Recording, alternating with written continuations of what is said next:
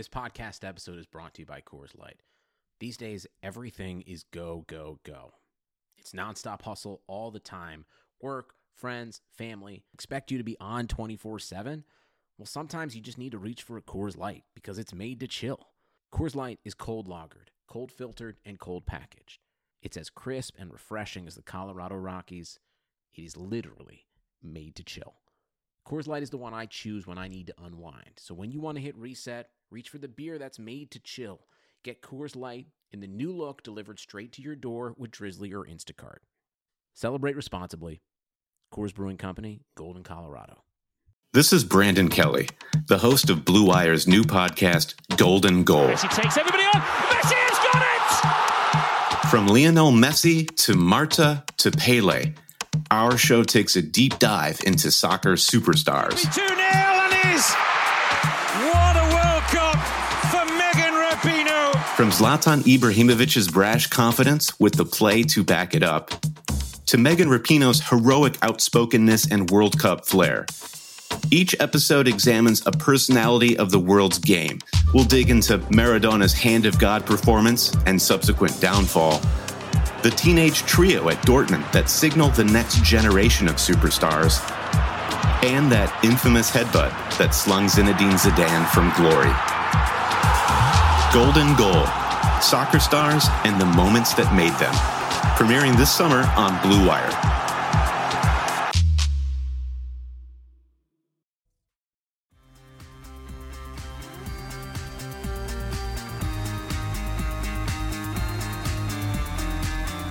What is up, Hardwood Knocks listeners? I am Dan Favale coming at you with Adam Fromal. We are here to continue our decade ranking series. We are up to the Minnesota Timberwolves. So we hope you're excited because we're nearing the two thirds point, which is exciting for us. So we're going to go through the Timberwolves. But first, our usual housekeeping notes. Please, please, please, pretty please continue rating, reviewing, and subscribing to us wherever you consume your podcasts. Regardless of that, though, we do ask that you head over to iTunes, throw us a five star rating, write a review if you please, so that we know that you rated us, or if you have any feedback, suggestions, jokes. I'm always there for for a good joke. We're reading them, and we've seen the numbers go up lately. So I guess my begging has worked, and so I'm just going to continue begging. If you haven't done that, please do. If you have done all those things, word of mouth really helps us out as well. Retweet our promos on Twitter, uh, shout us out you can tell friends, family members, random hoops fans you're meeting on social media about us. They'll thank you later, maybe, possibly. Uh, we appreciate all of it. Follow us on Twitter at Hardwood Knocks. Follow our YouTube channel as well. Go to youtube.com, search Hardwood Knocks, hit subscribe, and, and like all our videos, particularly the Decade Ranking Series, which is these episodes are, are going up whenever we record them. Last, but certainly not least, shout out to our sponsor, as always, Bet Online ag for making this podcast possible. You'll be hearing from them in just a few moments. Now, I must ask the founder and editor in chief of NBA Math and editor for Bleacher Report, Adam Fromal. How are you doing? I'm doing pretty well, but in, instead of going off on some random tangent like I normally do when you ask me that, I'm going to turn it around and ask you how you're doing because I feel like no one ever asks you that. Uh, I guess I've never really realized that. Our our guests asked me that, so maybe you're just rude. That's probably the case. But I'm doing well. I'm just tired, which is my my default state, and I've started to notice that I have the way this works really quickly is my wife and I split the puppies. She's able to take one since she owns her own business to work with her, and then I'll keep the other one. They're getting like more restless during the podcast. We had the random bark on a previous episode with Kristian Winfield uh, from the New York Daily News, and it was just one bark, but it was just all of a sudden just barked during it. And then one of the other episodes, I think you and I were doing the Bucks, and Wade just kept like jumping on me, and he was in my lap for half the episode. And so I missed the days where they were just sleeping through these entire episodes. I, I, you just need to get Ang to take both of them. That's what I think, and that's right, Ang. That's her name. Not even. Uh, that's not a nickname. That's not a mispronunciation. Her actual name is Ang. No, it's not. Should we tell the story behind that? I think you should tell the story. Yeah, I, I think um, if I remember correctly, you you and you and her had been dating for for years and years, and I had only seen her referred to in texts as ANG. So her name is Angela, but for years I operated under the assumption that her name was just Ang. That's how it was in my head, and and that's how it still is. What's great about it too is I only found out because you pronounced it like that when you. When we, I think we might have been podcasting or we were on a video call for Bleach Report, and you asked how Ang was doing, and I was like, "Excuse me." It's your fault. Good times. That's a that was a nice little uh, fluff piece ahead of the the Minnesota Timberwolves rankings. Are you able to, before we get to number ten, just provide us with the usual overview of how this works for our first time listeners? Absolutely. So, as always, we have turned to you, the listeners, the fans, for your input on these rankings uh, with the, the polls that are out on the NBA Math Twitter account. We're asking you for the top 10, in this case, Minnesota Timberwolves of the last decade, which dates back to 2010 11. However, you choose to define that term, importance to the franchise, uh, on court success, contributions towards winning, whatever it may be. So, we have three components of our composite ratings the fan vote, my ballot and Dan's ballot, and we have grouped those together to come up with our composite top 10. Uh, we did have 12 different people included on one of the three components this time around. So, a brief shout out to Derrick Rose, who checked in at number 10 on the fan ballot and uh, did not make the cut for either myself or Dan, and Nemanja Bjelica, uh, who was 10th for both me and Dan, but missed the cut by quite a bit on the fan vote, I believe. Yeah, all the way down at a, at a, in a tie for 27th. Only one other person had Bjelica on a ballot. But the actual number 10 in our composite rankings is Luke Ridnour, who would be. Uh, I, I, feel like that's a great way to start this uh, this particular set of rankings because you know n- no disrespect meant to uh, to the Minnesota Timberwolves fans or anything, but it's it's been a fairly forgettable decade. Only uh, only one playoff appearance in the last 10 years, that 2017-18 season where they lost in the first round, and the rest has uh, not gone so well. I think that's probably the nicest way we can put it. So yeah, Luke Ridnour to kick it off. It also feels pretty typical that he is carried in these rankings by you and you only. By I, me and me only. Yeah, Dan didn't have him. I had him. Uh, I had him at eighth in my rankings. The fans had him in a tie with Anthony Tolliver for 18th, and I have no regrets there because you know, as as forgettable as it may have been, he he spent three years in Minnesota, which for this decade, with as much lack of continuity as there's been, is seven, that puts him seventh in minutes played. He was a, a consistently solid offensive player, never anything special, and you know, I have somewhat of a personal attachment, I guess, because he went to the same high school as my wife. That is, you talk about a connection. I think you put it yeah. fine. Consistently solid shot, fairly well from three in his time in uh, Minnesota, thirty five point nine percent. Of a fair weather game manager, I would call him as as a playmaker. Uh, it, I think it must, it has to be remembered though that the Timberwolves are basically one of the teams I feel like kicked off the Luke Ridnour trade fiesta where they traded him in 2013 and then a year later he was traded like 80 times in the in the same offseason. It was really only it was really only twice at that point. Or no, it was like for 2015 where he was traded in the same offseason, one, two, three, four, five uh, no, four times he was traded in the 2015 offseason. So the Timberwolves got it started though in July 2013 when they when they sent him to the to the Milwaukee Bucks that wasn't the first time he was traded, but if you look at his transaction history, that's talk about a tangent. But you just need to set aside an hour to actually look at that transaction history. Right. In 2013 seemed like the he was traded in at least once in every single year thereafter. so that's just that's just kind of funny.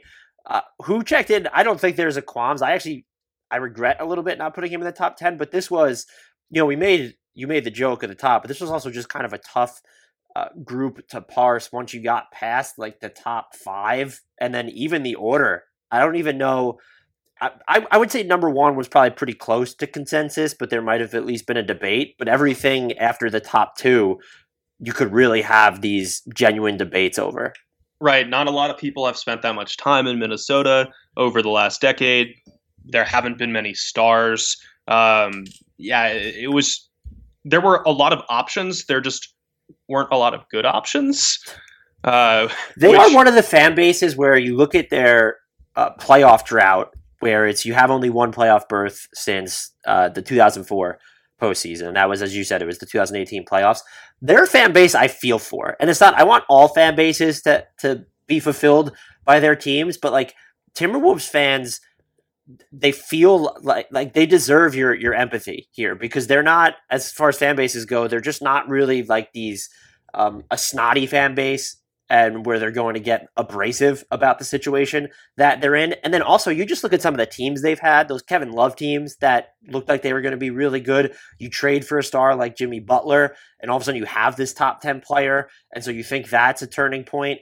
Uh, we know about the uh, David Kahn a certain draft decision that might have ended up hurting them. And so there, I feel genuinely bad for them because it seems like their team has had all these opportunities um, to be more consistent when it comes to contending for the playoffs over the past 15 plus years. And yet it either just hasn't worked out their way or they've consistently made the, the wrong decision.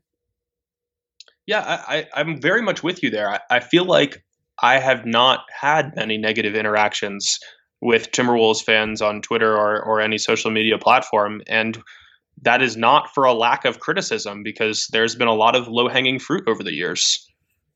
Right. And so I, I applaud the way that they handle the criticism and then the interactions I've had, they really do know their basketball too. And so that that gives them license to yell at us on Twitter about how off we are in these rankings. But at least there wasn't variance in the top 10. Like you said, there were 12 different players in the top 10. So at least we were in semi lockstep in the aggregate there. But can you take us to number nine? I can, and, and he is the the final player who did not appear on all three components, and that's thanks to me barely leaving him off in favor of Bjelica. Uh, but it is Kevin Martin who checked in at number nine for the fans, and who you had up at number seven. He only spent two and a half seasons in his 30s with the Timberwolves. It was after he had had his best years with the Kings and and the Rockets, and spent one brief season in Oklahoma City you know, a good scorer, funky jump shooting form, nothing much to add on defense. Um, and, you know, I, I, feel like he was kind of the, the empty calories scorer of the decade for the Timberwolves, which I get why that's enough to put him here, even if uh, it, it wasn't quite enough to tip the scales in his favor for my ballot. Empty calories feels like a stark criticism.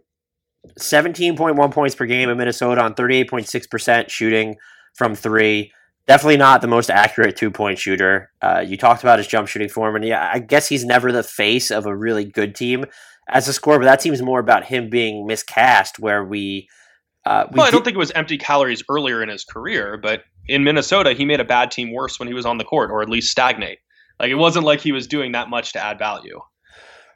If you can shoot average 17 points a game across two and a half different seasons on 38% shooting from three, I'm I'm gonna question whether that's truly empty calories. Maybe that's a fair criticism, but I'm I'm still a little bit shocked um, that you would put him or you would leave him off instead of Bjelica. What is the case for Bjelica over Kevin Martin? Uh, I was not prepared to answer that question.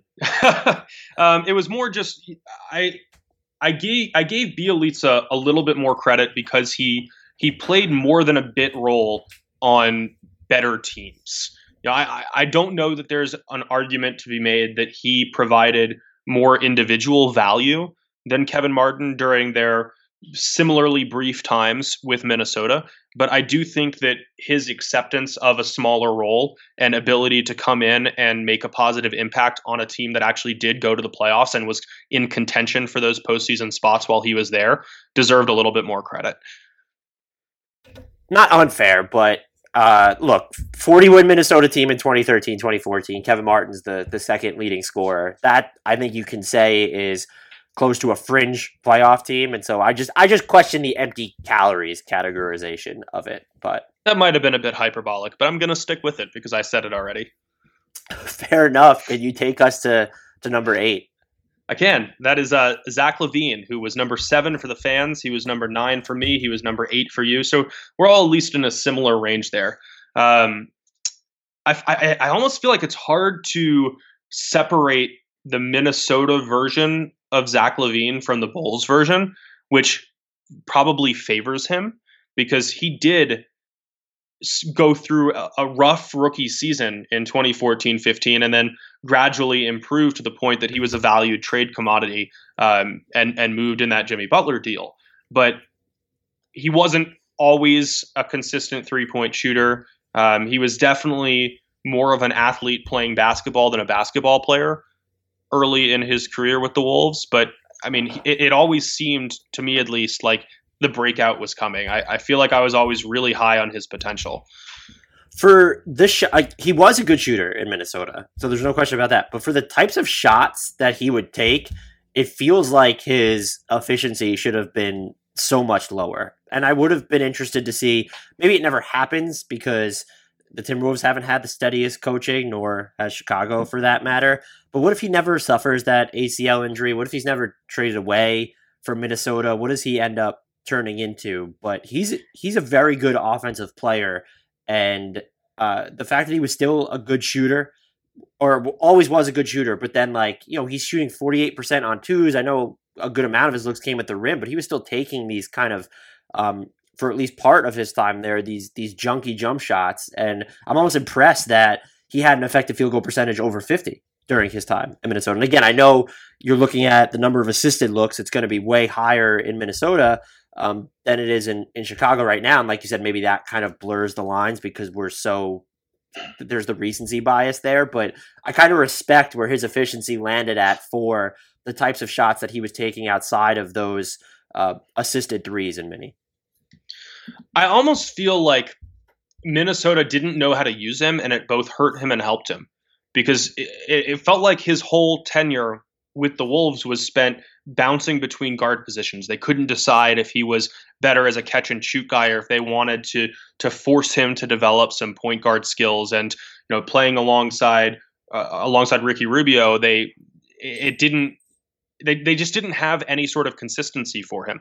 It probably held him back during the three seasons in Minnesota. I also feel like it's helped him um, become an offensive star with the Chicago Bulls because he is comfortable in both of those roles. So the growing pains that he went through in Minnesota, I think, depressed his standing on our rankings, but also helped him become the player he is today.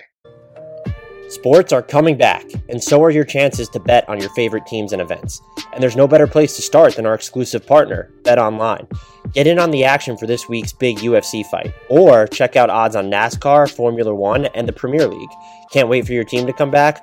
Bet Online has futures odds, including win totals, division winners, and even league championships. Or check out daily simulations of Madden and NBA 2K to watch and wager on. Visit betonline.ag and use promo code BLUEWIRE to receive your new welcome bonus. That's promo code BLUEWIRE, all one word. BetOnline, your online wagering experts. Moving on to seven. I'm ready. Number seven, Nikola Pekovic, which is a name that if you haven't thought about in a while, you should change that because he was super fun uh, he was number six for both the fans and me. He was down at number nine for you. Never healthy, but just talk about just like this paint bound behemoth who could push around everyone and just capitalize on maybe the, the strongest body and game in the NBA during his time in Minnesota. You could definitely do pull ups on his arms. That's how he was built. I really hope that you're saying that from personal experience. I wish. Um, th- my thing with him, and I, he was a good player when he was healthy.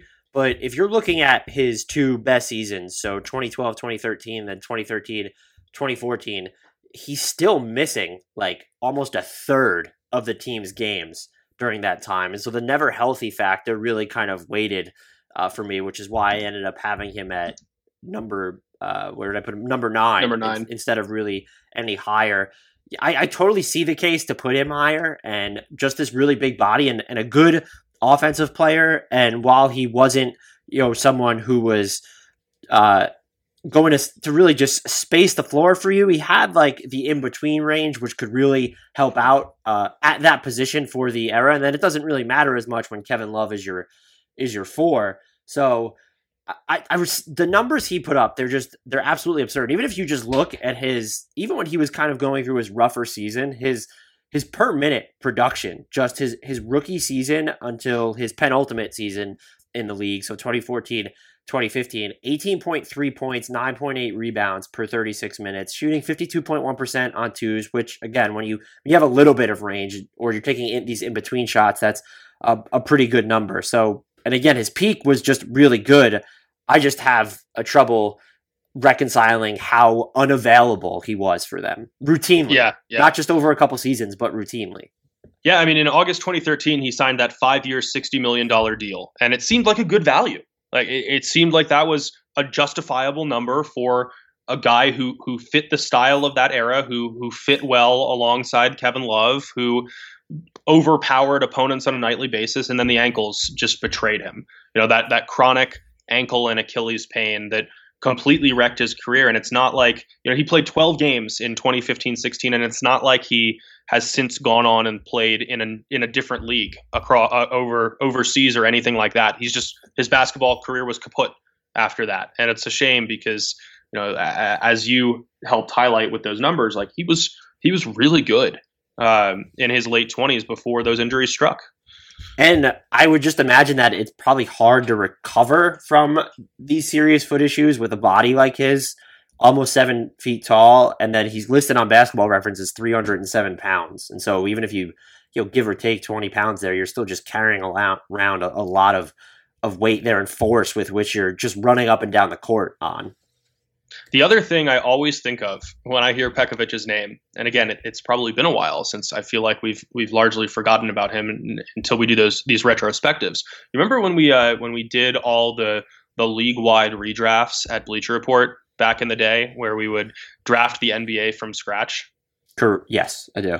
I don't remember what year it was, but I was I was running it from uh, from a family vacation at, in Hilton Head, South Carolina, and we were in like the seventh round, and someone I think it might have been Grant Hughes, another another Hardwood Knocks friend, um, who pointed out that Pekovic wasn't listed uh, among the available players to choose from, and so we had to have like the Pekovic and then Andrei Kirilenko was also left off corollary, and like give these the ability to like pick him and then forfeit a later pick or something to make it mm-hmm. fair. I just I, I always think about like how I totally messed up that process whenever I hear his name.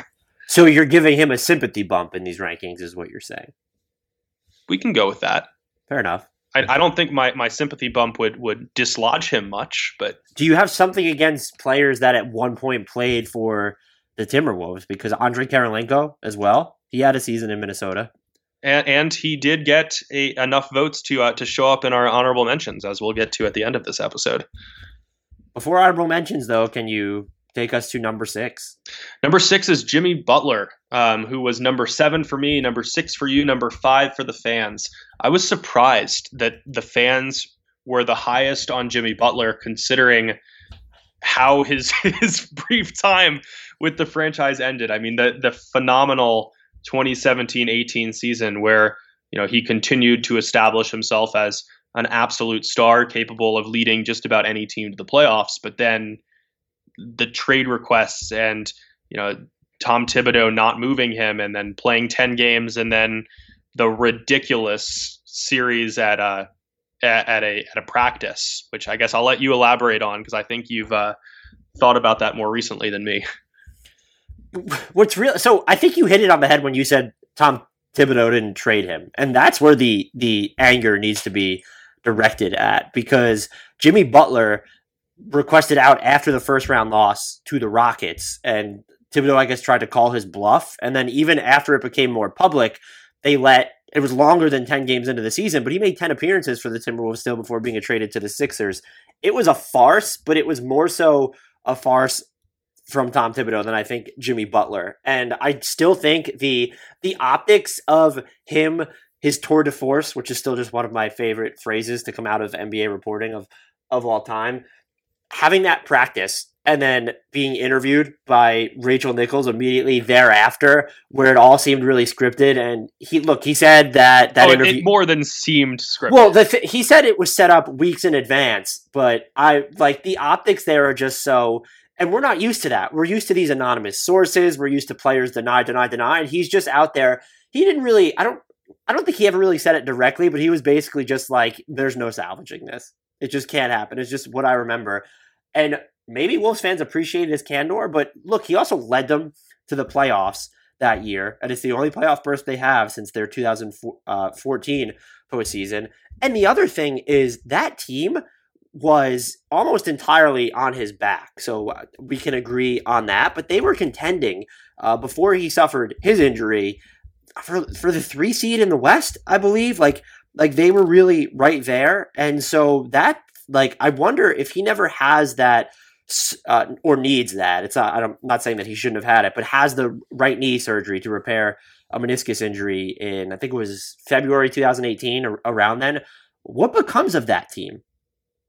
Are they, I don't know if they stay together still because I'm, I'm not sure unless he really believed in Karl Anthony Towns and Andrew Wiggins. I'm still not sure they had this clear path to, to really being a, a long time Western Conference contender, but they could have like you could finish the season on a lot better vibes than than they actually did and so mm. uh, and the fact that he still came back for the playoffs you know having the surgery at the end of i just looked it up uh, in february and then being back less than two months later for for the playoffs that's something that they might also respect. I'm really not trying to speak on behalf of Wolves fans here. I'm, I just have him so high for these reasons, basically, that I think you're willing to overlook the messiness of the departure, not only just because of the the success and it, which has been a rarity at this level for the Timberwolves for so long, but because it wasn't just him in this scenario. There was a ton of people to blame, and mostly just Tom Thibodeau.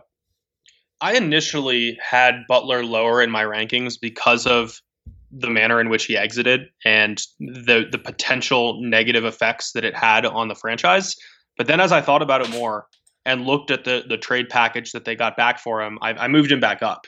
Just I, they, they still managed to get they traded him and Justin Patton to the Philadelphia 76ers for Jerryd Bayless, Robert Covington, Dario Saric, and a, a 2022 second round draft pick. That's a pretty decent return for a disgruntled star who had just turned 29 and was on an expiring deal because he was going to hit free agency in 2019 anyway, which is when he signed the deal with the Philadelphia with the Philadelphia 76ers. So that that was still a a decent return and was not grounds for moving him down like it could have been if they'd gotten nothing back. Right. But what happens if you move him more when the trade demand is more discreet over the offseason? it feels like there have been more suitors. Maybe you would have been right. able to you get, a more first round pick at least. Yeah. Actually, did for him. So while the haul, I think in retrospect was, I mean, looking at what Dario Saric has become in Phoenix, maybe it, it doesn't look so great. But and look, also relative to what they gave up, uh, I guess that depends on how you feel about Kris Dunn, who was a defensive monster this year before he got injured. Zach LaVine, who's a borderline top 50 player on the back of his offense alone, and then Lauri Markkanen, who really seems like his growth has been stunted due to injury, maybe the offense he's playing in, and then perhaps he's just not as dynamic on that end as people expected. But you gave up a, a ton to get him too, so the return doesn't really feel commensurate uh, with that. Particularly if you look at the trade tree at this point, because of what you have. You know, now you have Jarrett Culver instead of Dario Saric, and these are just rough outlines here. You ended up traded. Uh, you ended up trading Robert Covington, and so that was like a fairly nice return. But when you start to branch off like what they started with compared to what they have now, it, it really it doesn't look all that great. And so, but I, I do wonder, could you have gotten more from a different team, maybe that didn't view Butler as so much as a risk or know he was openly disgruntled had you moved him over the offseason when he initially requested it? Probably so. Probably so. And either way, we're still talking about a guy who was 24th in minutes played for the decade and still was an obvious inclusion on all the top tens. And I, th- I think that says a lot in and of itself. What happens if he finishes the 2017 2018 in Minnesota? Let's say none of this drama happens. He plays out the season, then leaves in free agency. Maybe it's still a sign and trade with the Heat, whatever. How far up this list does he go if the Timberwolves make another playoff berth? Probably third or fourth. That's high. Just I mean, assuming he plays. I mean, we're basically putting him you know, you had him at, at sixth on the back of yeah, one and, season. And look, when you look at the names that are coming up anyway, as I'll ask you to take us to, to number five, it, it could really make some. He definitely gets to at least number four. And I'd probably say there'd be a strong case for Minnesota. So you're absolutely right. It sounds ridiculous, but it, it really wouldn't be.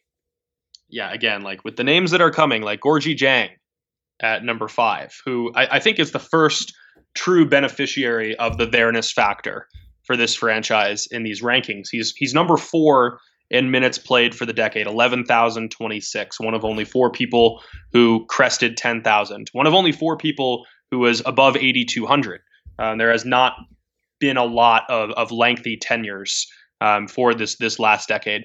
But Dieng was more than just there. He was a, a, a consistently solid um, surprisingly versatile defender. He was a good mid-range shooter who forced defenses to at least pay attention to him out to, to 20-ish feet. Uh, he never uh, he never really pushed the boundaries of what he could do, probably both for better and for worse. And I think there's value in that. There's, I don't think playing with Tom Thibodeau helped him too much either, especially so, because of the devotion to Taj Gibson. Right. So you signed. I don't know why. If I still don't understand why that front office, because it was the Thibodeau front office that signed him to the extension in 2016, I believe. So I don't understand the, the logic there was just all kind of messed up. But like you said, he could hit long twos when he was at his best, and he always had a little bit more switch to him on defense than I think people realize. And so never this spectacular player, but he he was just rock solid for a lot of the time. And uh, you know, I I think had he taken threes earlier, maybe there's more value here because you know, he took them uh, this season. Actually, he's shooting 35.9 percent from three uh, on 5.1 attempts per 36 minutes. Time split between the the Timberwolves and, and the Memphis Grizzlies. And look, before he was traded to Memphis, uh, he was shooting 38.3% on threes for Minnesota. And so he was having just another good year. And that quietly should help him in these rankings because, yes, there's a longevity factor. Um, but you just look at his numbers um, or his role this season. He felt a little bit more important after two seasons of, of wallowing in relative obscurity. And I know his minutes per game uh, definitely don't reflect this as much, but – he's still playing more than he has over those. he was still playing more, excuse me, than he uh, than he did during the past two seasons. And if you have that big who can now move on defense at least, um, and then also space the floor for you on offense, there's just going to be an inherent value there. And I think he's he's average at a lot of what you need from the position right now. And I think that that ends up being a really good thing. And I'll be interested to see. Uh, it doesn't look like his role in Memphis is going to be too extensive, but I'll just be interested to see. You know, uh, Gorgui Dieng is only 30 years old. Like this is still someone that does he have like sort of the second phase of his career where we could see him bomb uh, a few more threes. Uh, he has another year left on his deal. Again, I don't know that Memphis is going to view him as part of the rotation when you have Jaren Jackson Jr., Clarke, Jonas Valanciunas there. But on an expiring deal, I feel like the trade market's going to be pretty um, pretty robust this summer because free agency is so bad. I just I wonder if he kind of has a second act. I'm not saying he's going to be worth a big deal when he hits free agency in 2021, but I I think this is a good player who's sort of been just in the wrong situation the past three years. I would say. I'm willing to give Tom Thibodeau a lot of credit as a X's and O's coach, as an innovative basketball mind who came up with these pack the paint defense styles that have since propagated throughout the NBA and forced subsequent adjustments. Kudos to him for all of that. But he's always been a terrible manager of a roster, whether it's playing guys like Luol Deng way too many minutes, same with Joakim Noah, probably same with Derrick Rose, or just showing too much loyalty to the players that he's always had. You know, we always made the jokes that when he was in Minnesota, they became the Minnesota Bulls because he had to acquire all of his old players. Then he had to keep playing them big minutes. And I think that that Dieng was probably one of the biggest misfires of his time in Minnesota. I mean, we're talking about a guy who started every game in 2016 17 and for the second straight season with his understated contributions consistently made the team significantly better when he was on the court. And his reward in 2017 18 was getting buried on the bench behind it, who a player in, in, in Taj Gibson who was an inferior option, but had that familiarity with Tibbs and had that pre-established relationship with Tibbs, and that came at Dieng's expense. And I I wish that he had have gotten a chance to continue growing during his athletic prime under a coach who actually valued him. And what's even just more curious about the decision is so Thibodeau that that front office signs Jang to his extension before Thibodeau technically ever coaches the team, but he's there. And so you know he's there. You know that he's on this contract, and then you go ahead and sign Taj Gibson anyway. So like that's a year. You're fast forwarding a year. The thing with Tibbs too is, and the Athletic's Dave Dufour and I had a brief discussion about this a few weeks ago, is that he. The other thing that's I think uh, really hurt him is that he hasn't shown that he can adapt. And I've always defaulted to that his offense isn't inventive enough, in part because he has that defensive reputation. And I always just kind of assumed that after the experience in Minnesota, when it became clear that those pack the paint schemes were going to give up a, a, crap ton of threes, aren't going to work anymore, that he would adjust. But he really has yet to show that he's willing to do that, and so that's not, not even fa- in the slightest. That's not a fair assumption to make. And so, can you even give him the? I guess if you want to give him the the X's and O's savant label, you can. But then you really have to just factor in how uh, just rigid he is or, or, or stubborn. Because why haven't you changed yet? And so his next coaching stop, maybe it's the Knicks at this point, which will say a lot about the direction they're headed in. That'll be the ultimate litmus test for hey, is he willing to adjust everything really, and just particularly on defense because what uh, really helped him build up his reputation isn't working anymore. There needs to be you need to have more optionality, more wiggle room on defense. Otherwise, uh, you're going to get the results that you did during his time in Minnesota, where it was they they coughed up way too many threes. I can't say I expected to uh, to spend this much time on uh, on on Gorgui Dieng. He's apparently a very polarizing figure. Good player, like I said, feels like the the quintessential league average contributor at his position, and I think what's dragged him down just in the larger scope is that he was in the in the wrong spot, just clearly for you know two plus seasons. At least two plus seasons. Number four, though, who do we have there? An even more controversial figure than Gorgui Dieng, an even more divisive figure than Gorgui Dieng. That is Andrew Wiggins. The fans actually had him up at number three. Uh, you had him at number four. I had him at number five. And I am now willing to retract the empty calories scoring comment about Kevin Martin because if there's anyone that that applies to, it's Andrew Wiggins. Yeah, I do. One of the things about Andrew Wiggins, I feel like I've just dumped all over him for too long that I almost don't want to do it anymore. That I've always found fascinating is one, I just wonder how the lack of stability in Minnesota uh, really, really hurt him because he had like 90 different head coaches while he was there. And you're looking at the the different iterations of the team. That makes it difficult just on so many uh, so many levels for someone who this this basically this instability started from from the jump and so that's when you're most impressionable and i would i would think that that has a major adverse impact on your development. The other thing that i found fascinating is i've never really understood that the more his role was simplified it, it's the worse he seemed to get. Where and again i don't know if it's just because he didn't stick with it or the team didn't stick with it for longer stretches but when he felt like he was at his worst even though he had Karl-Anthony Towns and Jimmy Butler on the roster with him, you would think that someone who's going to take some more catch and shoot looks, which he did during that time, that that would actually help him, and it really didn't seem to do that. And I'm I'm fascinated to see if if he can be a better complementary player with the Warriors because I question whether he can. He might be someone who's just more at home with the ball in his hands, taking those difficult shots, and that's still going to be a problem because he's not hyper efficient in that role either. But it's just it's it's an interesting dynamic because what I think should be easier, uh, easier circumstances and better overall in terms of looking at the, the, probability of success for a player. It does feel like Andrew Wiggins might just be like fall on that weird end of the spectrum.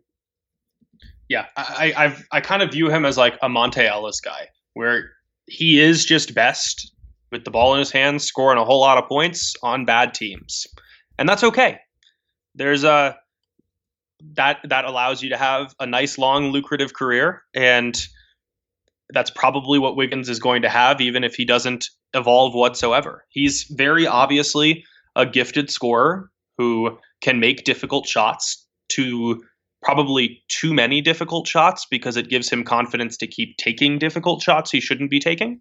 Um, but until he commits himself to learning the basics on defense until he commits to being a off-ball energy guy who is willing to to scrap for loose balls, who's willing to try to get rebounds until he develops more passing vision. There's just not going to be that much value there. Um, Kudos to him for and whether it, it seems like this is more incidental than than deliberate, but there's always just some form of hope ascribed to him. We're talking about Andrew Wiggins. Uh, the Warrior season is done, so he has now played six years in the NBA, and he's 25, which is still relatively young. But after six years, there's still people holding out hope that he could be no, not the megastar that he was perhaps unfairly billed as coming out of Kansas, but I his his game just seems to engender hope. And even this season, at the beginning, oh, the Minnesota Timberwolves are going to have him run a bunch of pick and rolls. His passing's getting better. He looks like a more efficient player. And then it kind of tapers off. There's just the Andrew Wiggins experience is just so painfully unique. And it, it it's it's magnetic. I can't. It's almost like I can't look away from it or can't stop talking about him once you get on the topic. And I'm so very interested to see what ends up happening in in Golden State next year, assuming he isn't traded as part of some larger deal and that that interest is only magnified too because of the prolific nature of his scoring ability. I mean, he's been given the opportunities to be a 20 point per game scorer consistently since the start of his career, and he has willingly taken those shots again for better and for worse. Um, and and as you mentioned, he he just finished his his age, or he he is 25 now. So he just finished his age 24 season. Now that the Warriors' year is officially over, as you mentioned, which leads me to my trivia question of the episode, which is where does he rank all time in scoring through an age 24 season? Are we talking about total points or points per total game? Total points. Total, total points. points. Two. He's actually number nine.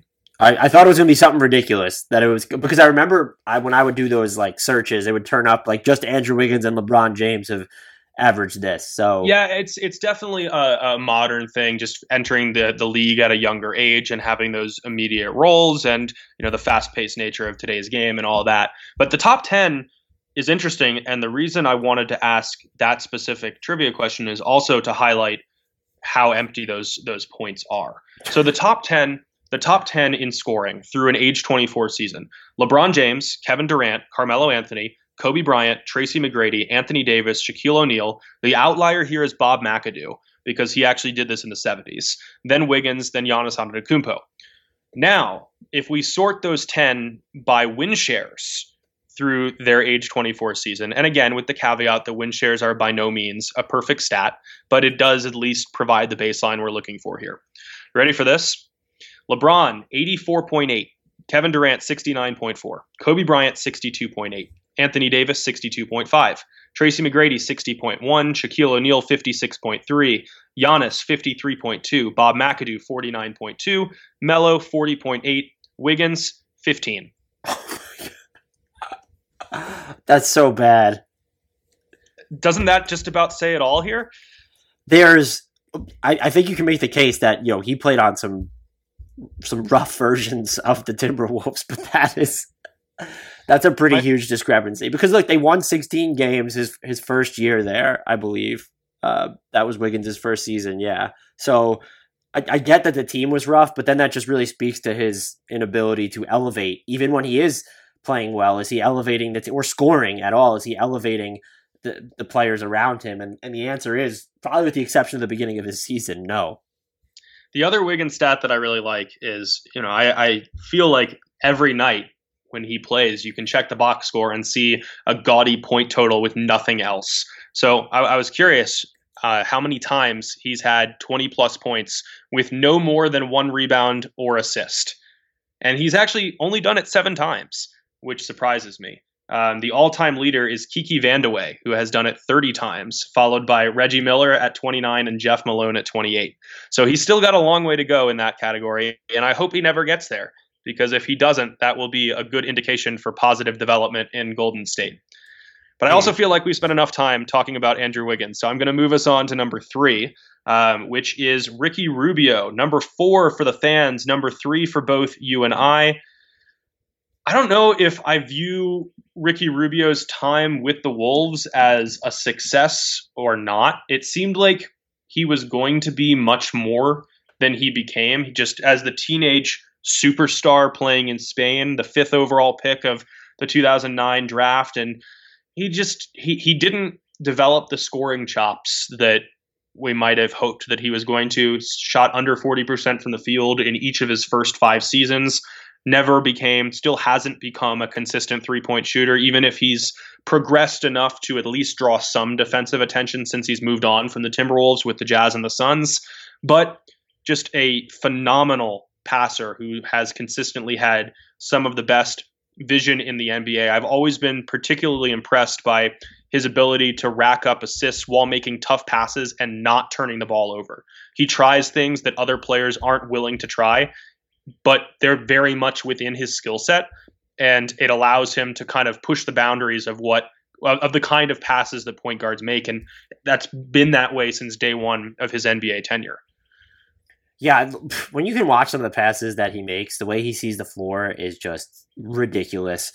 There's always the knocks where what if he was more even at a super low volume just consistent shooter, set shooter to where defenses wouldn't leave him completely alone. And even when he's he always feels like he has this stretch, maybe at the end of the season where he's shooting like between 36 and 40% on these standstill threes, but it never really seems to last. I, I thought it was interesting how anti Ricky Rubio Tom Thibodeau actually seemed. And I'm not sure what it was about his game that that earthed Thibodeau. Uh, he didn't play with the Bulls. That's that's true too. And look, the he does have a case of needs to look for his own shot more, and I think he's gotten better at that. Uh, when you look at some of his, his time in Utah and then w- with Phoenix as well, and you have to appreciate he's just wily on on the defensive end. This is someone who you know you're not going to say that he is an all an all defense candidate every single season, but he's going to be give you just above average stopping power at the point guard position. Which does that mean a ton to people? Uh, because point guards are just going to score and get theirs anyway. Who who really knows? But uh, he's just so active on his hands are are really everywhere, and he's such a he seems like such a cerebral player, which is always sort of boggled my mind then that he wasn't a better just scorer just because he is so smart. His finishes at the rim seem more difficult than they need to be. And then again, just the passiveness, not even with which he passes up open threes, but with which it seems like he just ignores these open lanes to the basket uh, is always a fair knock against him, I think. And I, I do think you you typified it at the top is what do you view his time in Minnesota as. To me, he's very clearly the third best player for them of the decade, but there's also just a level of potential unfulfilled here that you wouldn't expect to see. We're not going to see it really from the top two, uh, but we see it here from from uh, the, the, third place guy. And you know, picked fifth overall. Like, forget about the 2009 NBA draft itself because there are players that would have gone in front of him. But it's one of those cases where has he provided the value of an average number five, top five pick? Probably. I, I think he's there. It's like the the Marvin Williams conundrum type deal. Exactly. Exactly. I also think that it's nice that uh, a guy who for his career has only scored 11.3 points per game kind of has a signature shot too. You know, I when you think of Ricky Rubio's scoring ability, if I'm allowed to use that word here, it, there's like some Manu Ginobili to his game, some Tony Parker to his game, where he he's really good at those off rhythm attacks where he'll go up off the wrong foot or he'll go a slight beat earlier than you expected and make a scoop layup.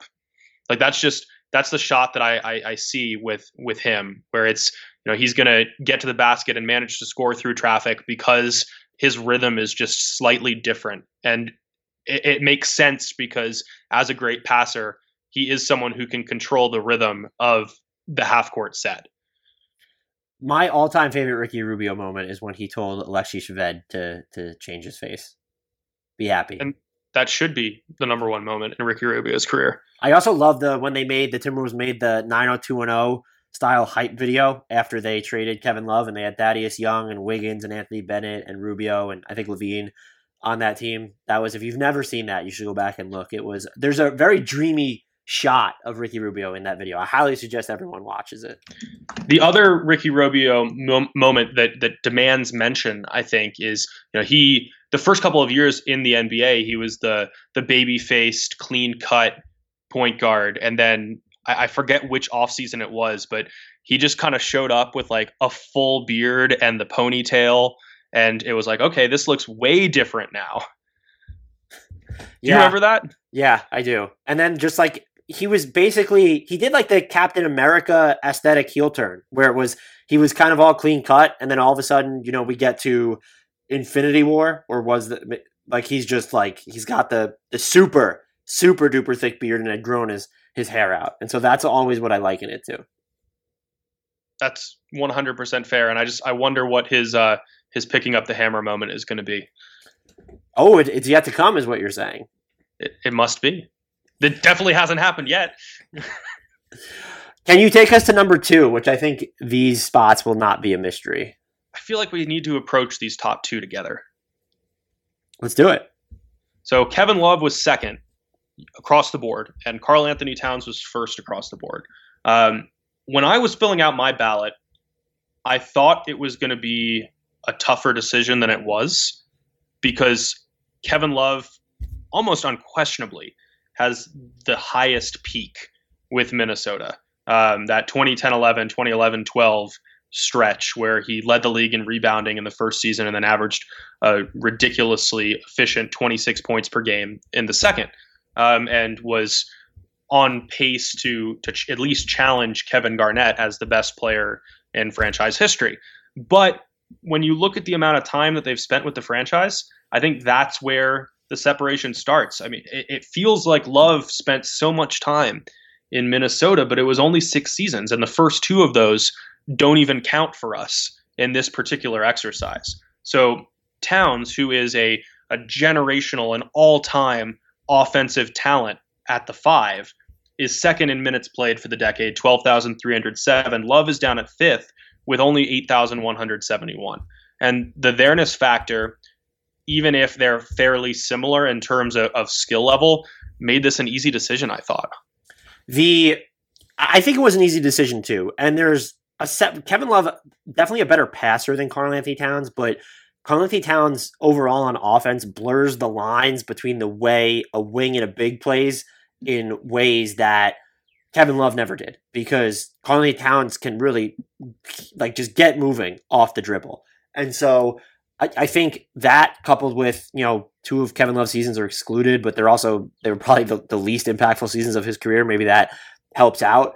Uh, Towns just seems almost like he's become underrated nationally, where Kevin Love never, it almost felt like he became this sympathetic figure nationally because the Wolves were just never good enough to get him to the playoffs. Whereas his Towns, it's just the focus on his bad defense, which, you know, he's had like good moments, but unless you have two good or really good defenders in front of him, it just feels like he can't be um, your primary back line of defense everyone seems to zero in on that criticism. I don't know if that just says more about what the expectations were for him coming out of Kentucky.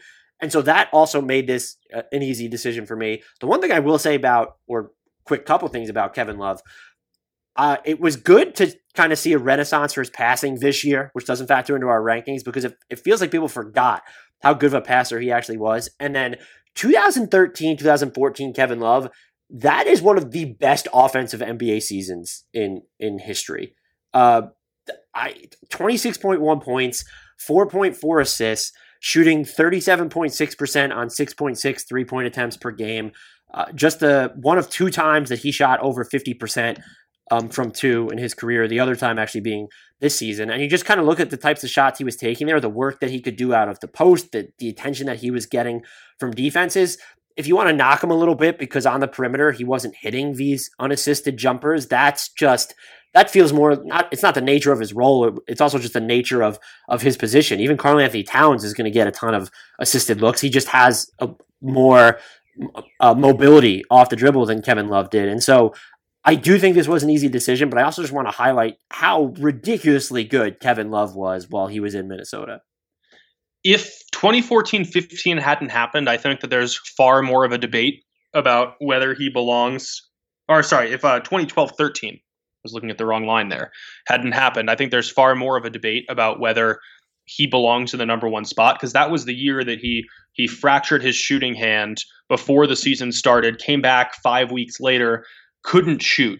I mean, 35.2% from the field, 21.7% from three point range, fractured it again, and ended up sitting out and only playing 18 games.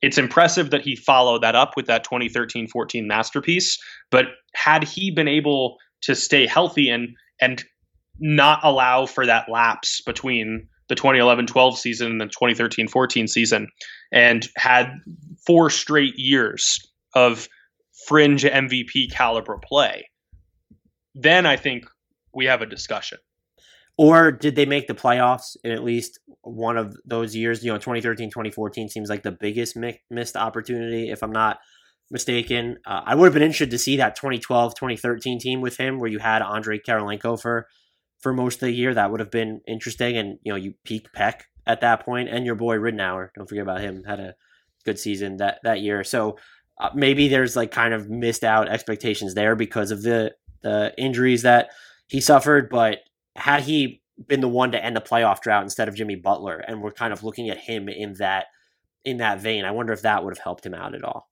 Right. I mean, they won 31 games during that season that he basically missed, um, which did leave them pretty far outside the playoff picture. It took uh, it took 45 wins to get in that year. I'm not sure that he alone would have been worth 14 wins. Um, but mean, it would have been close. You also had Ricky Rubio only played in 57 games that year. There's yeah. a lot of other context that goes into it. But if if you're winning 31 games when Kevin Love only plays in 18, and then effectively Nikola Pekovic is your leading scorer, then you're playing a completely different way. If that's if that's how the offense shifted, so I don't, I don't think it would have been, but I would have liked to have seen him on that team. Agreed. And yeah, even if he did stay healthy and continued playing at such a high level, it it is tough to catch Towns here because again, like just a generational offensive talent. And it, I during the the all time one on one tournament that we did at NBA Math, I was consistently getting frustrated with people who questioned why Towns was still winning matchups and beating these Hall of Fame big men against whom he was he was matched. And it's like, no, that's that's pretty valid. I mean, how are you going to stop him from scoring in a one-on-one setting? This is a guy who can put the ball on the floor far better than almost any five in NBA history. It's a guy who can create his own step back three pointers and make them. A guy who can dazzle you in the post. Um, he's he's the complete offensive package. Yeah, he he is. I don't know if I would say he's underrated, but I think there's far you'll get far more pushback if you say Karl-Anthony Towns is a top ten player right now, and this season specifically, just because of the injuries. No, but if you say Karl-Anthony Towns is a top 10 player, you're going to get way more pushback than I think that you should. I think that's a great way to put it. Yeah, it's, it's, probably the best way to put it. Are you ready so that we can keep this under an hour? I'd just like to remind everyone what other podcasts are spending basically an hour to single teams. Just throwing that out there if you want to rate, review, and subscribe to us wherever you get your podcast. Anyway, do you want to take us through the honorable mentions for the Timberwolves?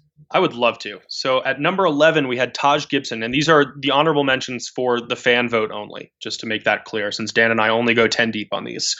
Uh, 11 is Taj Gibson. 12 is D'Angelo Russell. 13 is a tie between Jeff Teague and Robert Covington, which feels both weird and appropriate. Uh, 15 is another weird but appropriate tie between Corey Brewer and Kevin Garnett. 17 is Tyus Jones. 18, a tie between Anthony Tolliver and Luke Ridnour. 20 is a tie between Alexei Shved and Michael Beasley. 22, a tie between Andrei Kirilenko and Jarrett Culver. 24 is a three way tie between Al Jefferson, Josh Okogie, and Johnny Flynn. And then 27 is a bigger tie between Luol Deng, Malik Beasley, Nemanja Bjelica, Ronnie Turiaf, and Sam Cassell. 32 is Robbie Hummel and Wayne Ellington, and 34 is JJ Barea and Naz Reid. I'm tempted to not even include JJ Barea because, as we've established in previous podcasts, his time with the Minnesota Timberwolves never happened. He has only ever played for the Dallas Mavericks. Uh, respect to someone voting for Al Jefferson, even though he doesn't have a single season with the Timberwolves that falls under this purview. I guess he was at least there in the year 2010 because of 20, uh, 2009, 2010, but Shout out to him and shout out to the the Jarrett Culver believer. Just throwing him in there as an honorable mention at all. Really rough rookie season for him, even though his offensive efficiency picked up, and I still believe in him as as a defender. So those were some interesting names. We hope you enjoyed this podcast. We will be back next time with this series. We'll be on to the New Orleans Pelicans. Again, we're closing in on the, on the 20th team. And then after the New Orleans Pelicans, we will go right to the Oklahoma City Thunder uh, because that is definitely the, the natural progression of teams in the NBA going alphabetically. Until next time, on behalf of myself and Adam, I leave you with the shout out to the one, the only NBA champion and Wolves legend, Ronnie Turiaf. Sugar Ray Leonard, Roberto Duran, Marvelous Marvin Hagler, and Thomas Hearns. Legends, whose four way rivalry defined one of the greatest eras in boxing history. Relive their decade of dominance in the new Showtime sports documentary, The Kings, a four part series premiering Sunday, June 6th, only on Showtime.